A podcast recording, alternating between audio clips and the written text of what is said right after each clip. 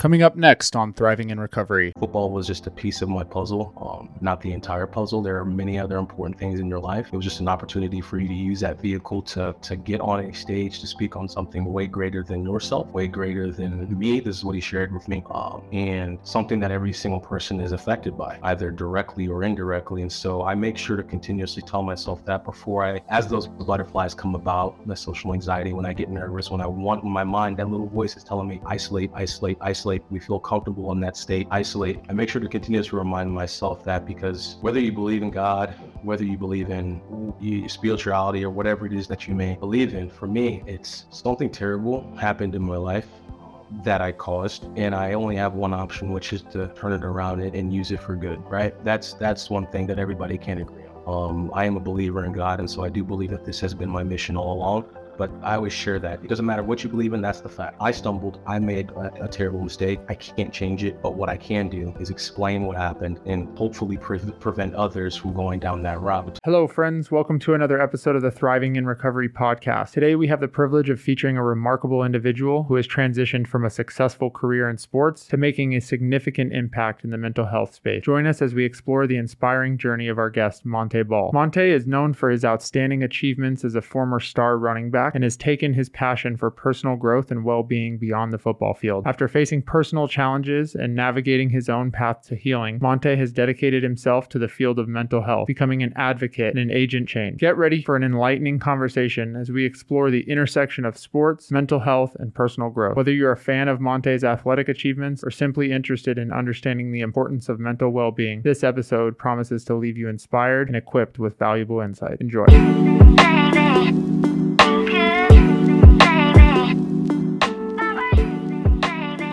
Montee, how you doing? I'm doing well. How yourself? Doing great. Uh, so why don't you start at the beginning? Give us a little background and uh, share your story with us. Yeah, yeah, absolutely. So yeah, you know, my name is Montee Ball. Um, you know, my story right starts with a game of football, right, where it's it's this it's this young kid who is aspiring to, to be a running back for the Denver Broncos at the age of eight. Um, all about is I remember running into the house after just throwing the football with my dad, or excuse me, with my cousin. And I went inside and I saw my dad watching TV. And I was eight at this time. Uh, and he was watching the Broncos play. And I just started asking him a bunch of questions like, who is that?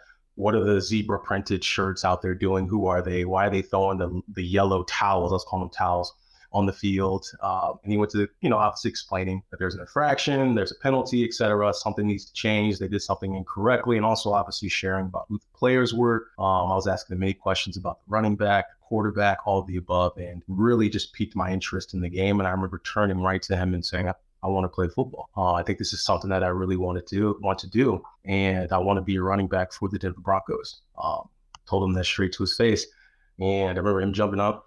Mom was excited as well and they got me into football the next football season. Um, and funny story about football, uh, how it all started. I my first ever fully padded practice. I'm about 20 minutes in. I remember walking over to the fence and told my parents that I want to quit. Um, that I'm done. That I, my eyes were burning from the sweat. I was tired. My muscles were sore. Right, and I was like, no, I want to play something easier like baseball. Um, I remember, saying, I remember saying that to them. Yeah, of course, right? Such a juvenile mindset, thinking that baseball's an easy sport. Um, but I remember telling them that, and one message that they shared with me that really stuck with me, even to this day, is, you know, I've agreed to sign up for it. So going to finish out this season. And, and, if it's something that I do not want to do following that this that season, then you know I can go on to play soccer or baseball or or go into choir, whatever I felt like doing. But since I said I want to do it, I'm going to do it. And so that really stuck with me. And and obviously with the game of football, right, the rest is history. I stuck with it. Really started to excel. Um, at an extremely young age. Um, and I think it really, really hit me when I turned 16 or 17, my junior year in high school. Um, when things really started to click, I was doing some extra summer conditioning with this program called Acceleration. Um, really trying my best just to gain that edge while others were enjoying their summers. And that really paid off for me my junior year in high school. Um, that year, I rushed for 3,000 yards um, in a season. Um, and by the end of my senior year, I held the touchdown record in Missouri. Um, and that, that obviously carried on to, to college, but that's football. Obviously, what was going on outside of that really started to come in in high school. Um, I would say my junior year in high school, where it was, I started to, some of my friends were starting to talk about some of their extracurricular activities that night, um, some parties that they were talking about, some after the game parties that they were going to go to. And just being a young kid, right, 16, 17 years old, that that fear of missing out, right, that FOMO started to really get at me. Um, where I'm like, I'm, I'm not participating in the conversations at the lunch table. I'm not uh, really participating in any of the game planning after the game for the night uh, life in a sense. Uh, I was more so just straight and narrow, shower and go home with my family.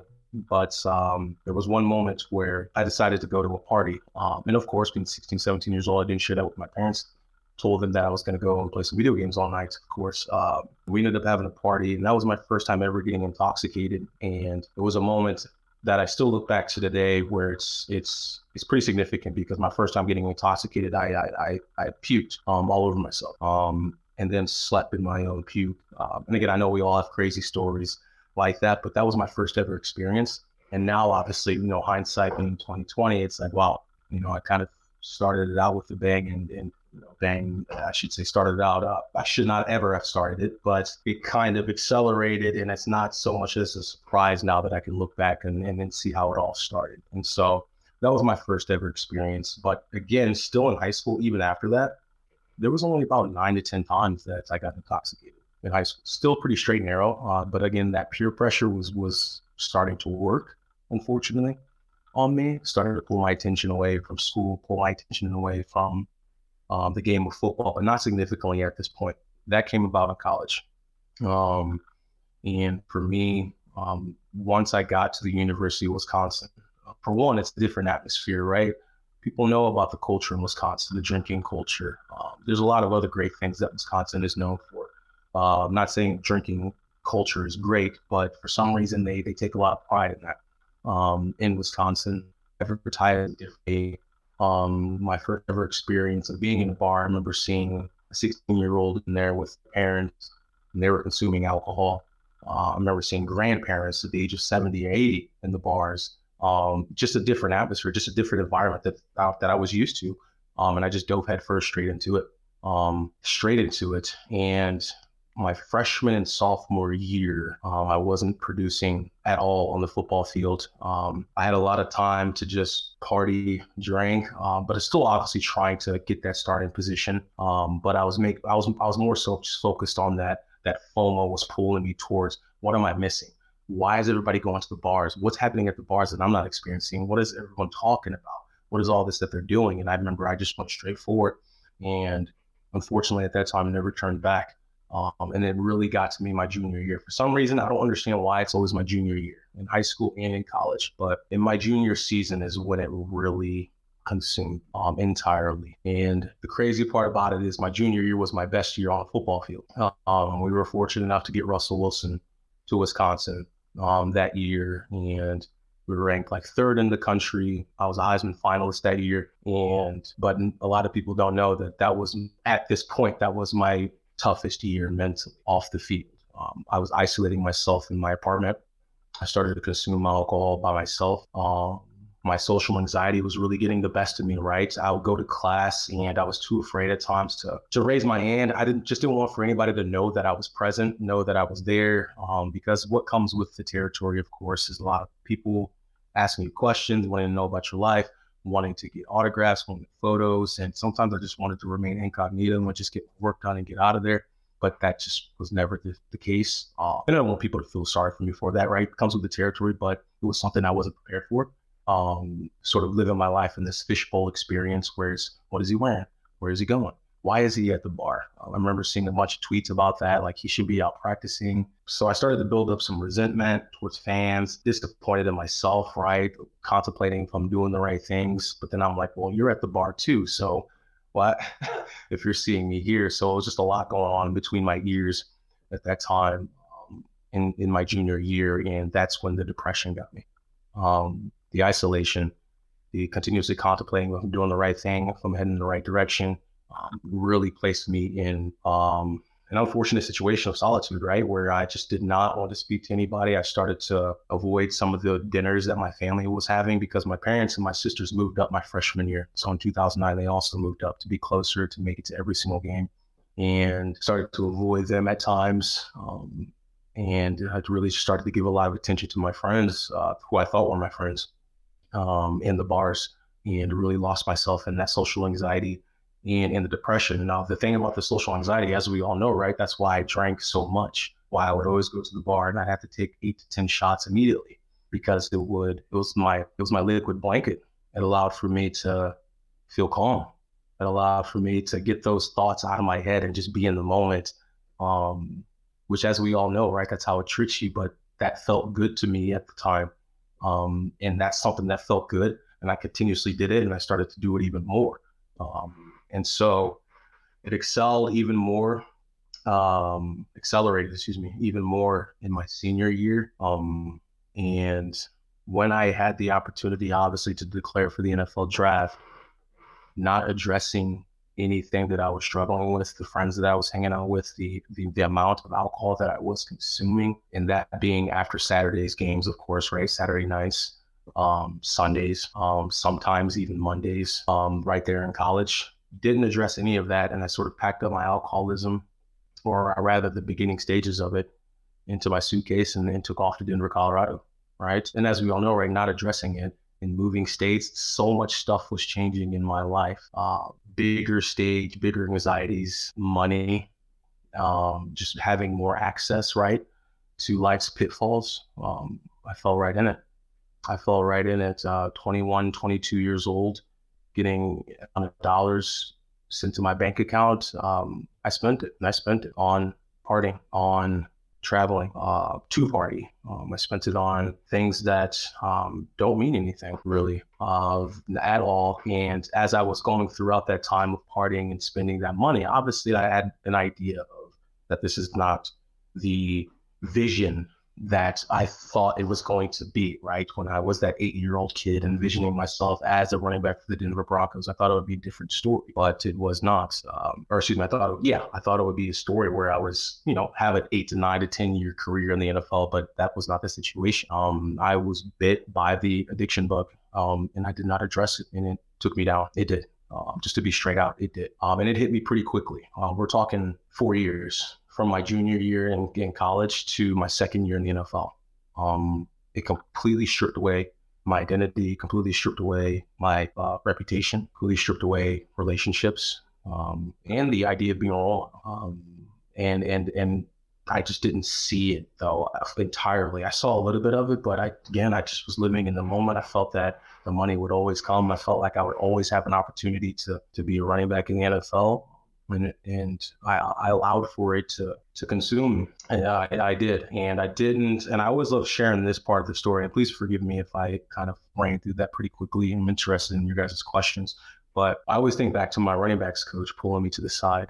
Um, and one morning, right? Uh, my routine was I would always show up about two hours before our first meeting. So I'd be there about 6 a.m. And after a night of drinking all night, so about 2 or 3 a.m., um, and I would hop in the hot tub to sweat it out at first, and then I would go in the steam room to sweat it out some more. Then I would shower um, and get a cup of coffee and make it appear as if I'm soap, which everybody could tell that I was not. And I remember my running backs coach pulling me to the side and asking me. Uh, first, he said I could smell a significant amount of alcohol on you. I mean, this is at this is at 8 a.m. Um, on a Wednesday. And um, I didn't really have a response for him then, but then he continued on and said, if there, if you need any help, if you, if you want to speak with somebody, um, I can help you. I can, we can find somebody, we can reach out, utilize some of the NFLPA resources. And being the 23 year old at the time, uh, felt like I had all the answers. I told him I'm good. I'm good. I'm okay. I'm, I, am i am going to take care of this. And I walked out the room and seven months later, I was released from the Broncos because of my drinking.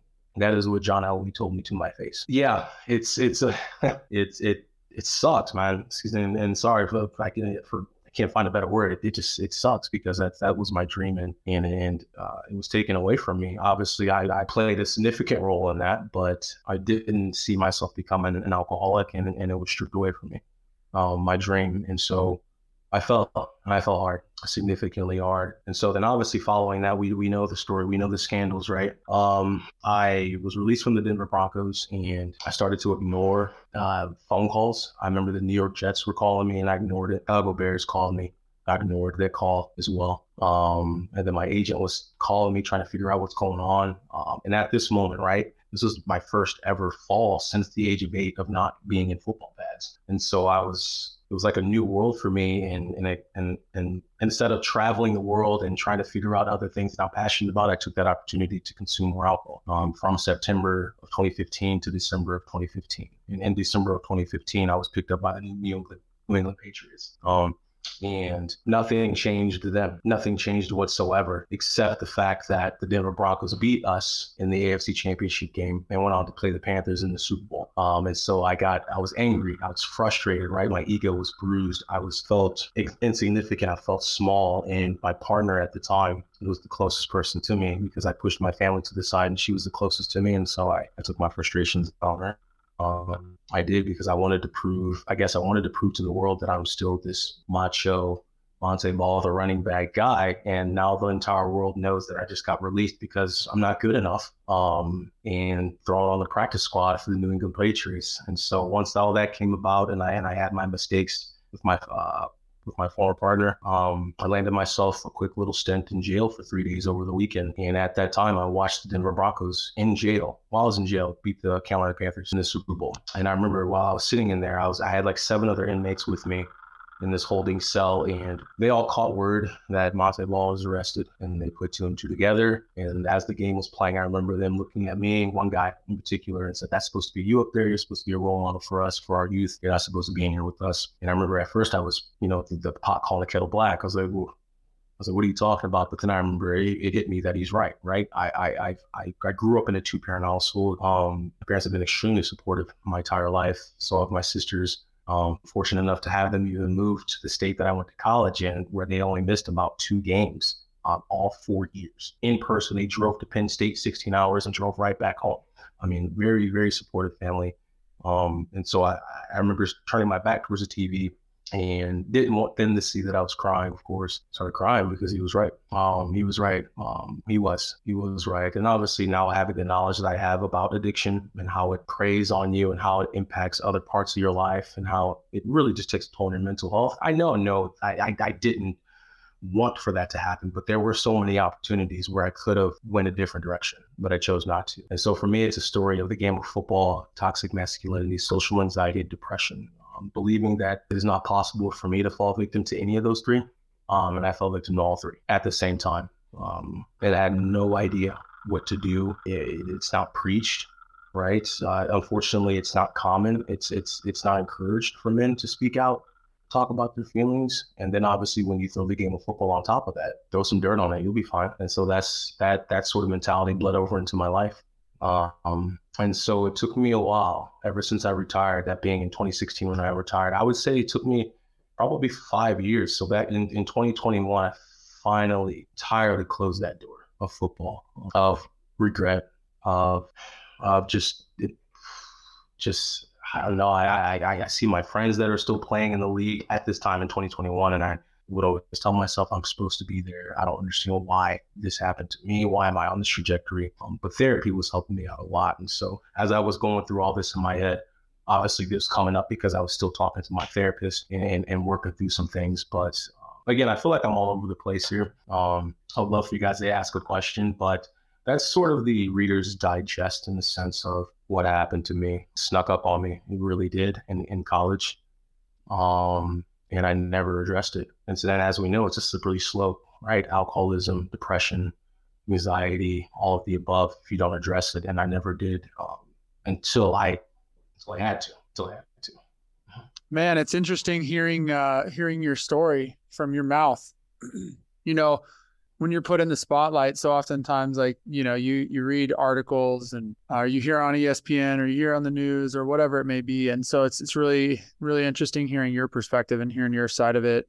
Um, i know for for me personally i relate to a lot of that. Um, i definitely want to ask you a few questions about your what you what you do today to to handle oh, yeah. social anxiety to handle expectations on yourself to i mean we can dive in i'll kind of compartmentalize them but for those those ones to start so like you know you mentioned earlier in your story like the fomo and and having social anxiety and i think that's for for me personally this is where i resonate with it is i had the same sort of thing um so what do you do now that you are sober you're in recovery you're crushing it you're you're you're sharing yeah. this story you're sharing your message um, does social social anxiety still come up for you? And and if so, how do you handle oh, it? Oh yeah, oh yeah, all the time. Every time before I get on stage to to present as a keynote, um, absolutely. Um, I would have to say therapy. Um, so I had 76 hours of individual therapy um, under my belt, and I understand there are a million million ways up the hill, right? Uh, but for me, I'm a, I'm a huge advocate for just that one-on-one counseling one-on-one therapy, what have you, right? Because it's your opportunity to close the door. Nothing leaves this room, and just to let it out, let it out on somebody else, and, and, and allow for them to help you change your perspective. Um, and so for me, that's what I rely on to this day. Um, outside of my family, of course, and my son is what I was, what I learned in therapy. And one thing that he shared with me will stick with me until I'm in the ground, and that is as as as cliche or as it may sound, it's so true. Uh, where football was just a piece of my puzzle, um, not the entire puzzle. There are many other important things in your life. It was just an opportunity for you to use that vehicle to to get on a stage to speak on something way greater than yourself, way greater than me. This is what he shared with me, um, and something that every single person is affected by either directly or indirectly. And so I make sure to continuously tell myself that before I, as those butterflies come about, the social anxiety, when I get nervous, when I want my mind, that little voice is telling me, isolate, isolate, isolate. We feel comfortable in that state, isolate. I make sure to continuously remind myself that because whether you believe in God, whether you believe in spirituality or whatever it is that you may believe in, for me, it's something terrible happened in my life that I caused. And I only have one option, which is to turn it around and, use it for good, right? That's that's one thing that everybody can agree on. Um, I am a believer in God, and so I do believe that this has been my mission all along. But I always share that it doesn't matter what you believe in. That's the fact. I stumbled. I made a, a terrible mistake. I can't change it, but what I can do is explain what happened and hopefully pre- prevent others from going down that route. And so that's what really helps me out with my social anxiety today. That really helps me out from staying away from the bottle. And obviously, my child my child is six years sober, or six, years old, and I've been six years sober from alcohol. So he never got to experience any of it. He won't, um, and he's been a significant uh, part of my life. That's was amazing. That, was that like your? What was your moment to change? Like, what was it that brought you to be able to realize that hey, I have to change my life? Was it the the birth of your son, or that spot in jail? Or like where was it that kind of switched your mindset? Obviously obviously my son right? Uh, but one thing that i was taught and that i do believe to be true i i, I first do this for myself at being not touching the bottle right? Do that for myself first because if i focus on that then everybody around me will will reap the happy healthy montee um, in a sense because i don't want to place that on someone else because I need to take care of that. Um, so so yes, but in a nutshell, obviously my child because now that he's he, he's alive, he, has been conceived and he's he, he's been born. Now every single decision decision I make is gonna directly impact someone else's life, and so that's a huge part of it. But also, I feel as if I let my family down as well. Um, we all had a plan, developed a plan when I was 12 or 13 years old, and I kind of stepped away from that plan for a second. And so, not not in, not in the sense that I need to make up to them, but I don't want to embarrass them anymore. you know what I mean? And so I always keep that in my head as well too. But it, it's more so just service, right? Service. Service is what keeps me going. Outside of those two things that I mentioned, the third one is service. And I, I truly believe in that. What it allows for me to continuously fight is that social anxiety every single day that I go out to do service. I'm nervous. I'm anxious. I know that some people aren't going to like me for the rest of my life. That's fine. Um, I understand that, but those are the voices that pop in my head before I step out that door. But I do step out that door every single time um, because I do believe that this is my mission entirely. That's awesome. Um, no, that was great. I yeah, that's perfect. Um, so how did you first realize? So I want to go back to the story about the the running back running backs coach pulling you aside and, and offering yeah, you yeah. help. What was kind of the process like? What was going through your mind then when you had an opportunity that somebody was reaching out to you and said, "Hey, Um, I'm reaching out. I noticed there's a problem. Well, what was your thought process there? Because and and I bring this up for somebody who might be listening to this who may be going through the same thing, and other people are reaching out to them saying, "Hey, we want to help you out." Um, what, what was that like? Um, well, I, at the time I was hungover and didn't really care. Um, it was more so of the, in this mentality I developed in college, it was the mentality of everybody else is doing it, everybody else is doing it. Um, because of course I wasn't the only one partying. It just impacted me differently.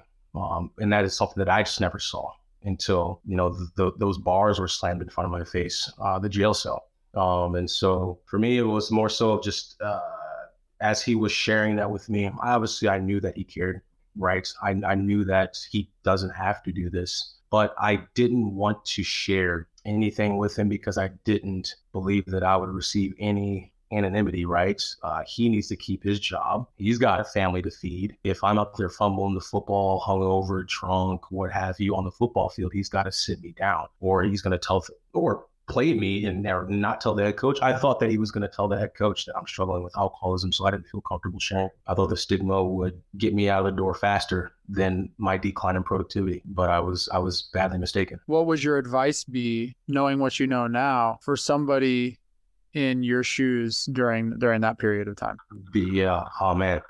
Oh man, uh, my there's so much advice, right? That that I can say, but if I had to narrow it down, if I had to narrow it down, some of the things that concepts, what have you, that you are taught at such a young age are so extremely important and, and, and, come into play when you really start to dive into your social world in high school and obviously college and all that stuff. And that message being you have to make sure that you are always paying attention to who you are surrounding yourself. Um, you learn that at the age of six, seven, eight, five, what have you. And for me, again, the people who I hung around with, I knew that they weren't doing some of the right things, but I always felt that that wasn't going to be me. It's not going to be me. But as we all know, right, you are what a third of the people you hang out with, or whatever that saying is. You will start to adapt, or uh, rather, you would start to just start really doing exactly what they start doing. It's, it's it's it's weird. You start to mold into that mob mentality, and it's a very dangerous situation to be in. So for me, it was more so just people that I hung out with, um, in my ego, in my ego. And so my message is to to make sure that you are focusing on those who you, you are spending the majority of your time around. What are they doing? What are they bringing to the table? Are they pushing you? Are they fighting for for you to continuously push for your goals? Are they attaining or achieving, excuse me, their goals? Like what is it that they are doing that's helping you out in your life, and what are you doing to help them out in their life? Not so much to be transactional, but we're talking about goals here. We're talking about friendship. We're talking about uh, just a community around you. For me, I didn't pay, I didn't, I didn't care about that. I didn't pay so much attention to that because I felt as if I was above the law, that it wasn't going to happen to me. Um, so I really love sharing that message, message along with you really have to pay attention to the habits that you're creating as well. Because for me, I was creating and developing a habit of picking the bottle up when I was stressed, picking the bottle up when we lost a game, picking the bottle up when um, I got into an argument with, with, with my girlfriend or, or my parents or whatever, picking the bottle up. And that habit I developed in college. And when times got difficult for me in, in, in the NFL, right, I moved to a different state, don't know anybody, bigger stage, more anxiety, uh, etc. I don't think I ever put the bottle down. And so I always make sure to tell people that you have to pay attention to the people you're hanging out with and also the habits that you're creating. Um, pay attention to those habits. What are you doing date? Is it improving your life or is it not? If it's not improving your life, then why are you continuously doing that? So that I, I'm pretty sure for when I share my messages because I, I don't I don't like to beat around the bush with with teenagers. I don't. Speaking of habits, go ahead, Robby. Put an emphasis on being a role model and like that realization that you were at a place where you were not being a positive one. Right? What are some things you're doing now in your life to make the model for people looking at you and on and yeah, with? Absolutely. I think for one, I always make sure to remind myself, uh, not as a need, I think it's great to, to my day when I do go and do services. You know, I'm not above this, right? Um, we all hear it. Service is a huge part of recovery. That's a message that I always share with teens who are in recovery as well, that you have to serve um, others who are struggling. So I always remind myself that I'm not above it. Um, and that I step out the door. Um, I, I work at Sandstone Care, which provides treatment, a full continuum of treatment for teens and young adults. I get the opportunity to speak with teens, speak with young adults, speak with their parents, families, all of the above. Obviously, just about what they can expect within our program, but also about my story, how addiction doesn't discriminate. It doesn't. It doesn't matter if you were draft picked to the NFL or Heisman finalist or, or grew up in a cheap parent household, loving household. It still gets you. It can still get you. Um, and so with my job, of course, at Sandstone, I don't even really view it as a job because it's it's it's part of my service. All right, I see you smiling, Rob, because it, it's part of my service. Uh, for one, um, obviously, being in my son's life is a huge part of that. Um, he's six years old, so obviously he's completely oblivious to it. But when he gets old enough and starts googling his dad's name, we're gonna have some conversations, obviously. Um, so just mentally preparing myself for that. But outside of all of that, um, speaking with youth, doing some recovery coaching as well. Um, I still talk with a couple of kids back in Wisconsin um, um, who decided to step away from their their choice of substance that they're using and, and has found the recovery path. Um, just being supportive, man, outside of Sandstone Care, outside of talking to the kids, just being supportive and an advocate, right, for mental health because we see what's going on outside. Uh, we see the data surrounding opioid use. We see the data surrounding homelessness right? Um, we need more folks who have a voice to start using it. And I, so I don't take that, uh, I take it very seriously. Uh, I don't take it lightly. Um, so being a voice, whether it's at work, whether it's in person with teens and young adults, uh, whether it's on social media, that, that's that's really what I love doing. I have a question about like you, you've mentioned your family numerous times. So like, how did your addiction impact your relationship with your family, and subsequently, like how has your relationship changed since you've gotten into recovery? Oh yeah, sure. I was I was the a hole. Excuse my language. I was just rude. I was just uh okay. So for me, it was it was it was always a roller coaster ride for my family. Right? They just didn't know what what mood I was. In. I was suffering from significant depression and anxiety, and then obviously just drowning all that out with alcohol. Right? You did, they didn't know what mood I was in. So I know for a fact that I placed a lot of my family members on. I had them walking on eggshells just not knowing how is he feeling today. Um, is he is he up today, or is he or is he experiencing a low today? Um, and we understand what what sort of wedges that can place between you and your family. Um, and so it, it really it directly impacted my relationship with with my family. Um, but I'm very, very, fortunate enough to have a family that's forgiving, um, very forgiving and extremely supportive. But yeah, it, it was it was a lot of arguments. Um, it was a lot of not calling them back, avoiding them, um, just trying to just believing that I got it all under control. Uh, when it's funny because your parents know you better than you know yourself. Uh, in some situations, of course, but for mine, that is the case. Um, and they just knew that I wasn't healthy, and I continuously lied to them. Um, so obviously, it's something that I that I regret because time is obviously not on any of our sides. I wish I can get that time back, but we're, we're doing extremely well now. Um, extremely well. That's awesome, man. Um, so you talked a lot about service and community and hanging out with the right people. How do how does Montee prioritize self care in your recovery? Other than those things and being of service, like how do you prioritize like uh, the things that you do on a consistent basis, on a daily basis, that are helping to keep you sober, so that you can be the best version of yourself? Yeah, I love that.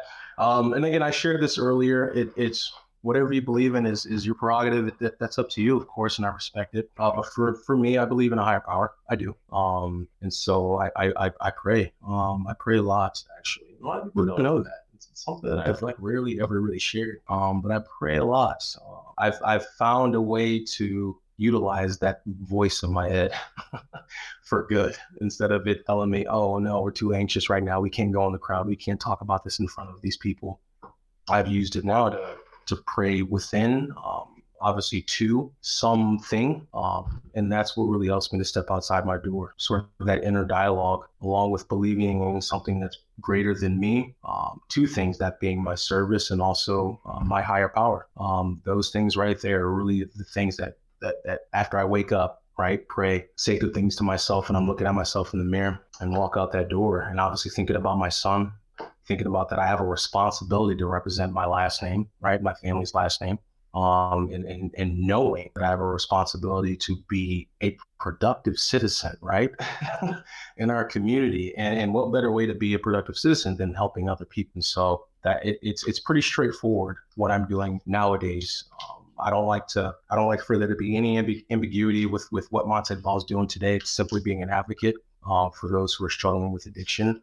obviously my my work at Sandstone Care, where I get the opportunity to to speak daily with people who are who are going through what I went through, um, and being a father. That's awesome. Um, if you had to say, if you had to name three tools that you've developed since you got sober that have helped you, like specific things, like I know coming from somebody mm-hmm. who myself, you know, I, I really resonate with exercise. Um, uh, I put myself in uncomfortable situations. So I do like hard events and stuff like that. Is there anything in particular, like three things that you would say um, have really been beneficial in your path to recovery? Yeah, I love that. Um, obviously the first one is taking that step right reaching out for help that that that that is that's the foundation of course. Um, and i would not have that foundation if it wasn't for my, my, my parents who pretty much had to throw me into treatment. Um, and I, I, I always thank them for that of course. Uh, so that's out that's one. Two would have to be um, i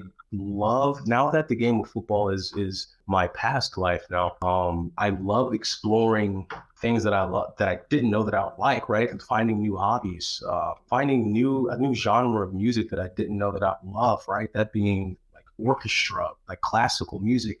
I absolutely, Robby, I see you laughing. I love, I absolutely love it, right? Uh, absolutely love classical music. Literally my favorite music. That's number one. For, um, and so, I, so number two being right, just just having the opportunity to to let the past go, right? And and now just trying to figure out what else do I like? The excitement of being on the recovery side now. It's like okay, I don't need to to I don't need to use in order to to feel good about myself, right? So mm-hmm. there's a lot of excitement that surrounds that, where it's like maybe oh let's go fishing or maybe I'll like going to this art museum, or maybe I'll like classical music. Let's go to this orchestra. And since I went to that orchestra concert, fell in love. And so really exploring my identity, I guess is what I'm saying for number two. Um, and number three would have to be understanding that, you know, I don't take anything away from athletes who have platforms and all that stuff, but just understanding that I really love being in this position. Uh, this position is better to be in than maybe an eight or nine career in the NFL, right? Because I have an opportunity to really change lives um, and to really be a role model for our communities because this is what we all are impacted by every single human being, that being addiction. And so, again, I'm not taking anything away from athletes. Obviously, I was one, but to say I now have a platform where I change lives is is more significant to me than to have a gold jacket. I'm just laughing because I uh, also love classical music. No way. Yeah. like that's all I listen to when I work. Uh, so you get it. You you get, get it. it.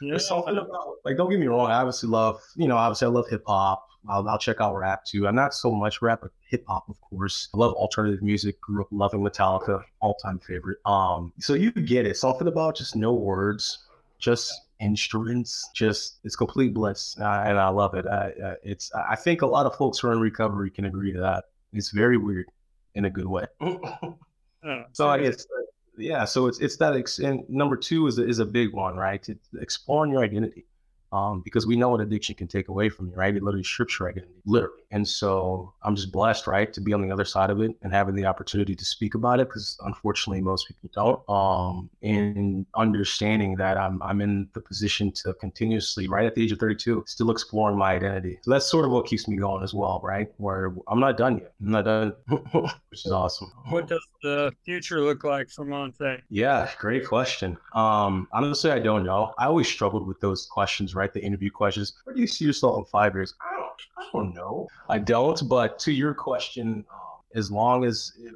I, I, may be indirectly answering it, but as long as it, I continue to do what I am doing, I'm going to be happy with myself. Very happy. Um, so if I continue to to place myself, just like what Bryce said, right? Place myself in situations that I would run away from right? That voice will tell me to back away from um, continuously stepping out the door and seeing who I can impact. Uh, today is is is I continue to do that. I'll be happy with myself in five years, no matter where I'm at. I could be living in Guam in five years, but uh, trust me, I'll be figuring out a way to provide service some way, somehow, right? in Guam. And so it's so funny how this all started out because I was obviously completely just against the whole therapy. I know this sitting I don't, I know this person. Why am I going to spill all like my secrets and my insecurities out on this person. Obviously, it was a different process uh, than I thought it would be. Completely phenomenal, huge advocate for it. But I always love bringing it up because uh, many people struggle with that first step to the door. And as cliche as it sounds, it is the most important step. And, I, and I'm smiling because I didn't believe it then, but I 110% believe it today. That without that, literally that one step, without that step, I wouldn't be sitting. I would not be.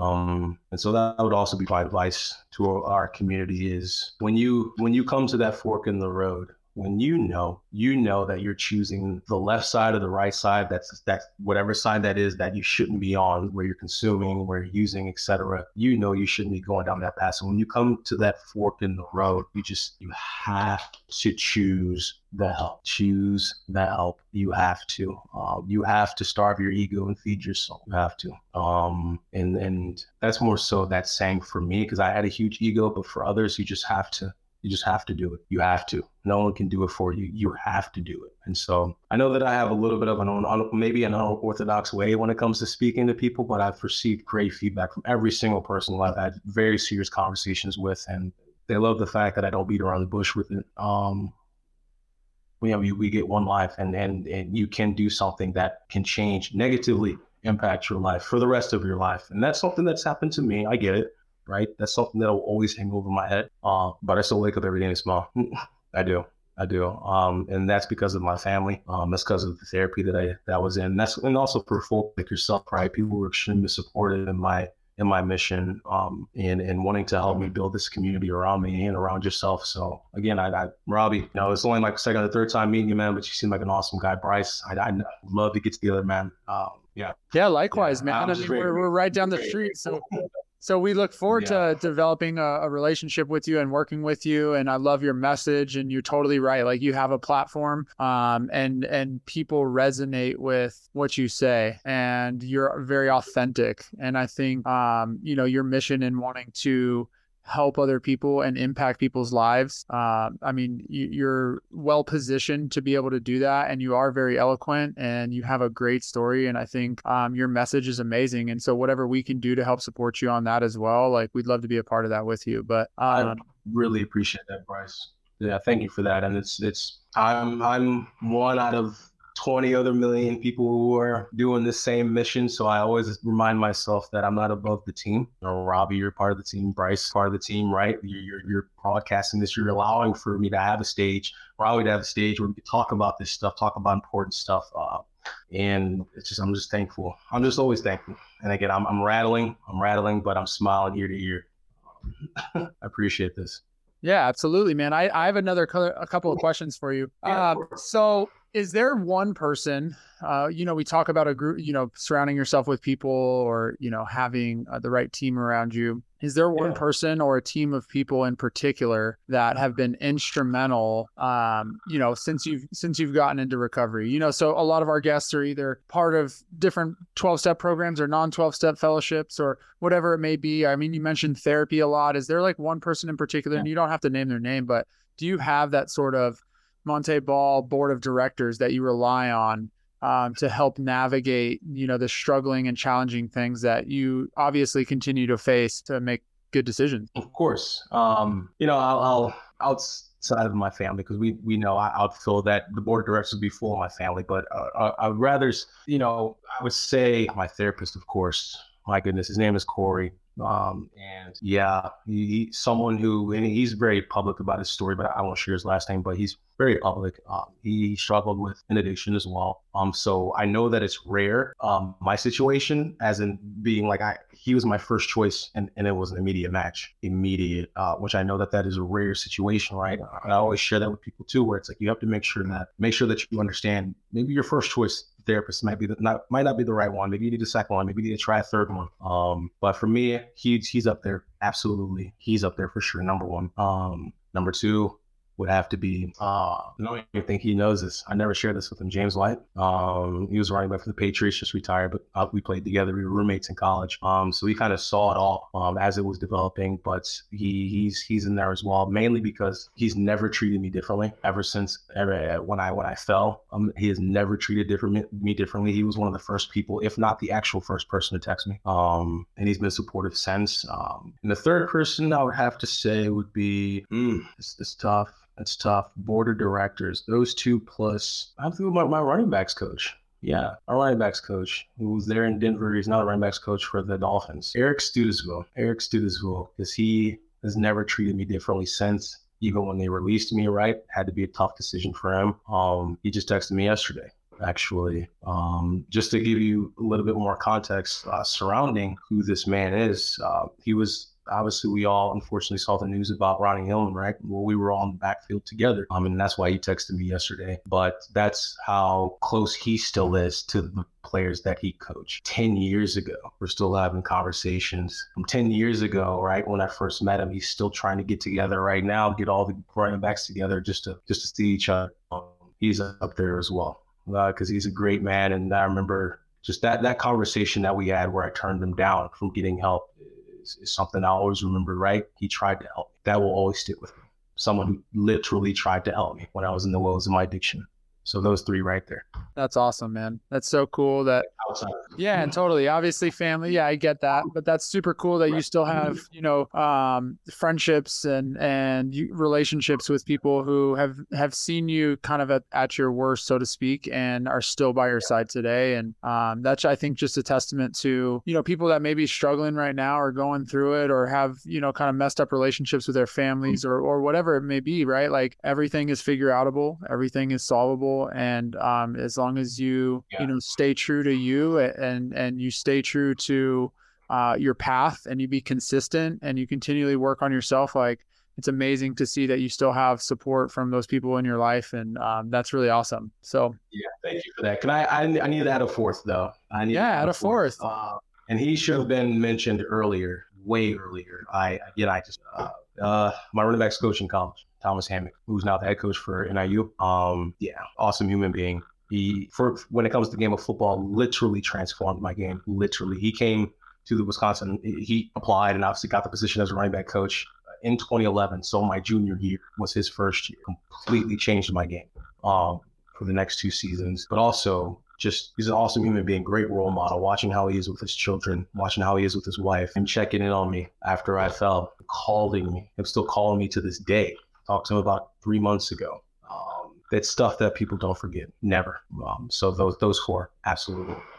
Love that. Well, Robby, do you have any other questions? No, I just want to uh, I just want to say thank you for being vulnerable, right, and being able to share the hard times and and the successes, right. Being able to put it all together, um, and you are a great role model for for for me, for these kids that you're working with, man. I just want to show my appreciation for for what you're doing. I appreciate that, Robby. Thank you, man. Honestly, it's it's, and I'm not just saying this, but seeing folks like yourself, right, um, where and, in Bryce, you as well, we all have stories, correct? We've all had trials and tribulations, and to see you guys doing what you're doing today is, is you know, provides an additional supply of fuel to my tank. Um, right? Because I, I look at people like yourself and it's like, okay, I, I can't continue to separate myself from my worst times um, because I see that other people are smiling ear to ear, um, who's had trials and tribulations, what have you. I'm not too sure, but I'm assuming everyone has.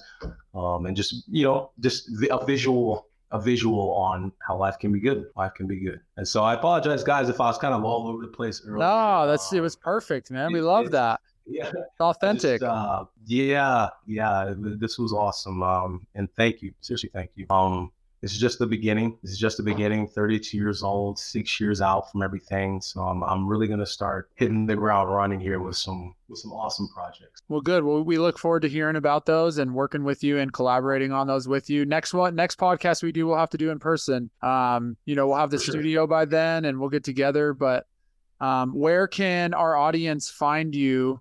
Um, I know you've got stuff on YouTube, and um, I don't know, you've probably been on yeah. many podcasts before. Where can people consume some more info and uh, and follow you? Absolutely. So I started a podcast with my brother-in-law. Um, he is also in recovery. Um, it's called untappedkeg.com. And uh, I haven't done an episode with him in, in probably five, six months, but we're starting to back up. I'm going to hop on an episode tomorrow um, kind of hop back in because I had to move to Colorado. I was like, dude, I got, I gotta, you know, I got to figure out like this this next life here in Colorado. In Colorado, but long story short, untappedkeg.com is a great place where we share stories very similar. We get educators on there, um, principals to to firefighters, anybody in the community, um, and giving them the opportunity to share their story, provide wisdom, hope, etc. Right for people who are listening, um, and also my social media pages, uh, Montee Ball on Instagram, um, Facebook as well, Montee Ball Junior on Facebook. Uh, and Twitter, Montee Ball 28. And I'm, I'm, I like to think of myself as fairly responsive to people. Um, and so reach out, please reach out. I will respond. Um, and uh, again, guys, I really appreciate it. This is awesome. Thank you, Montee. We appreciate you, brother. Thanks. Yes, sir. This is awesome.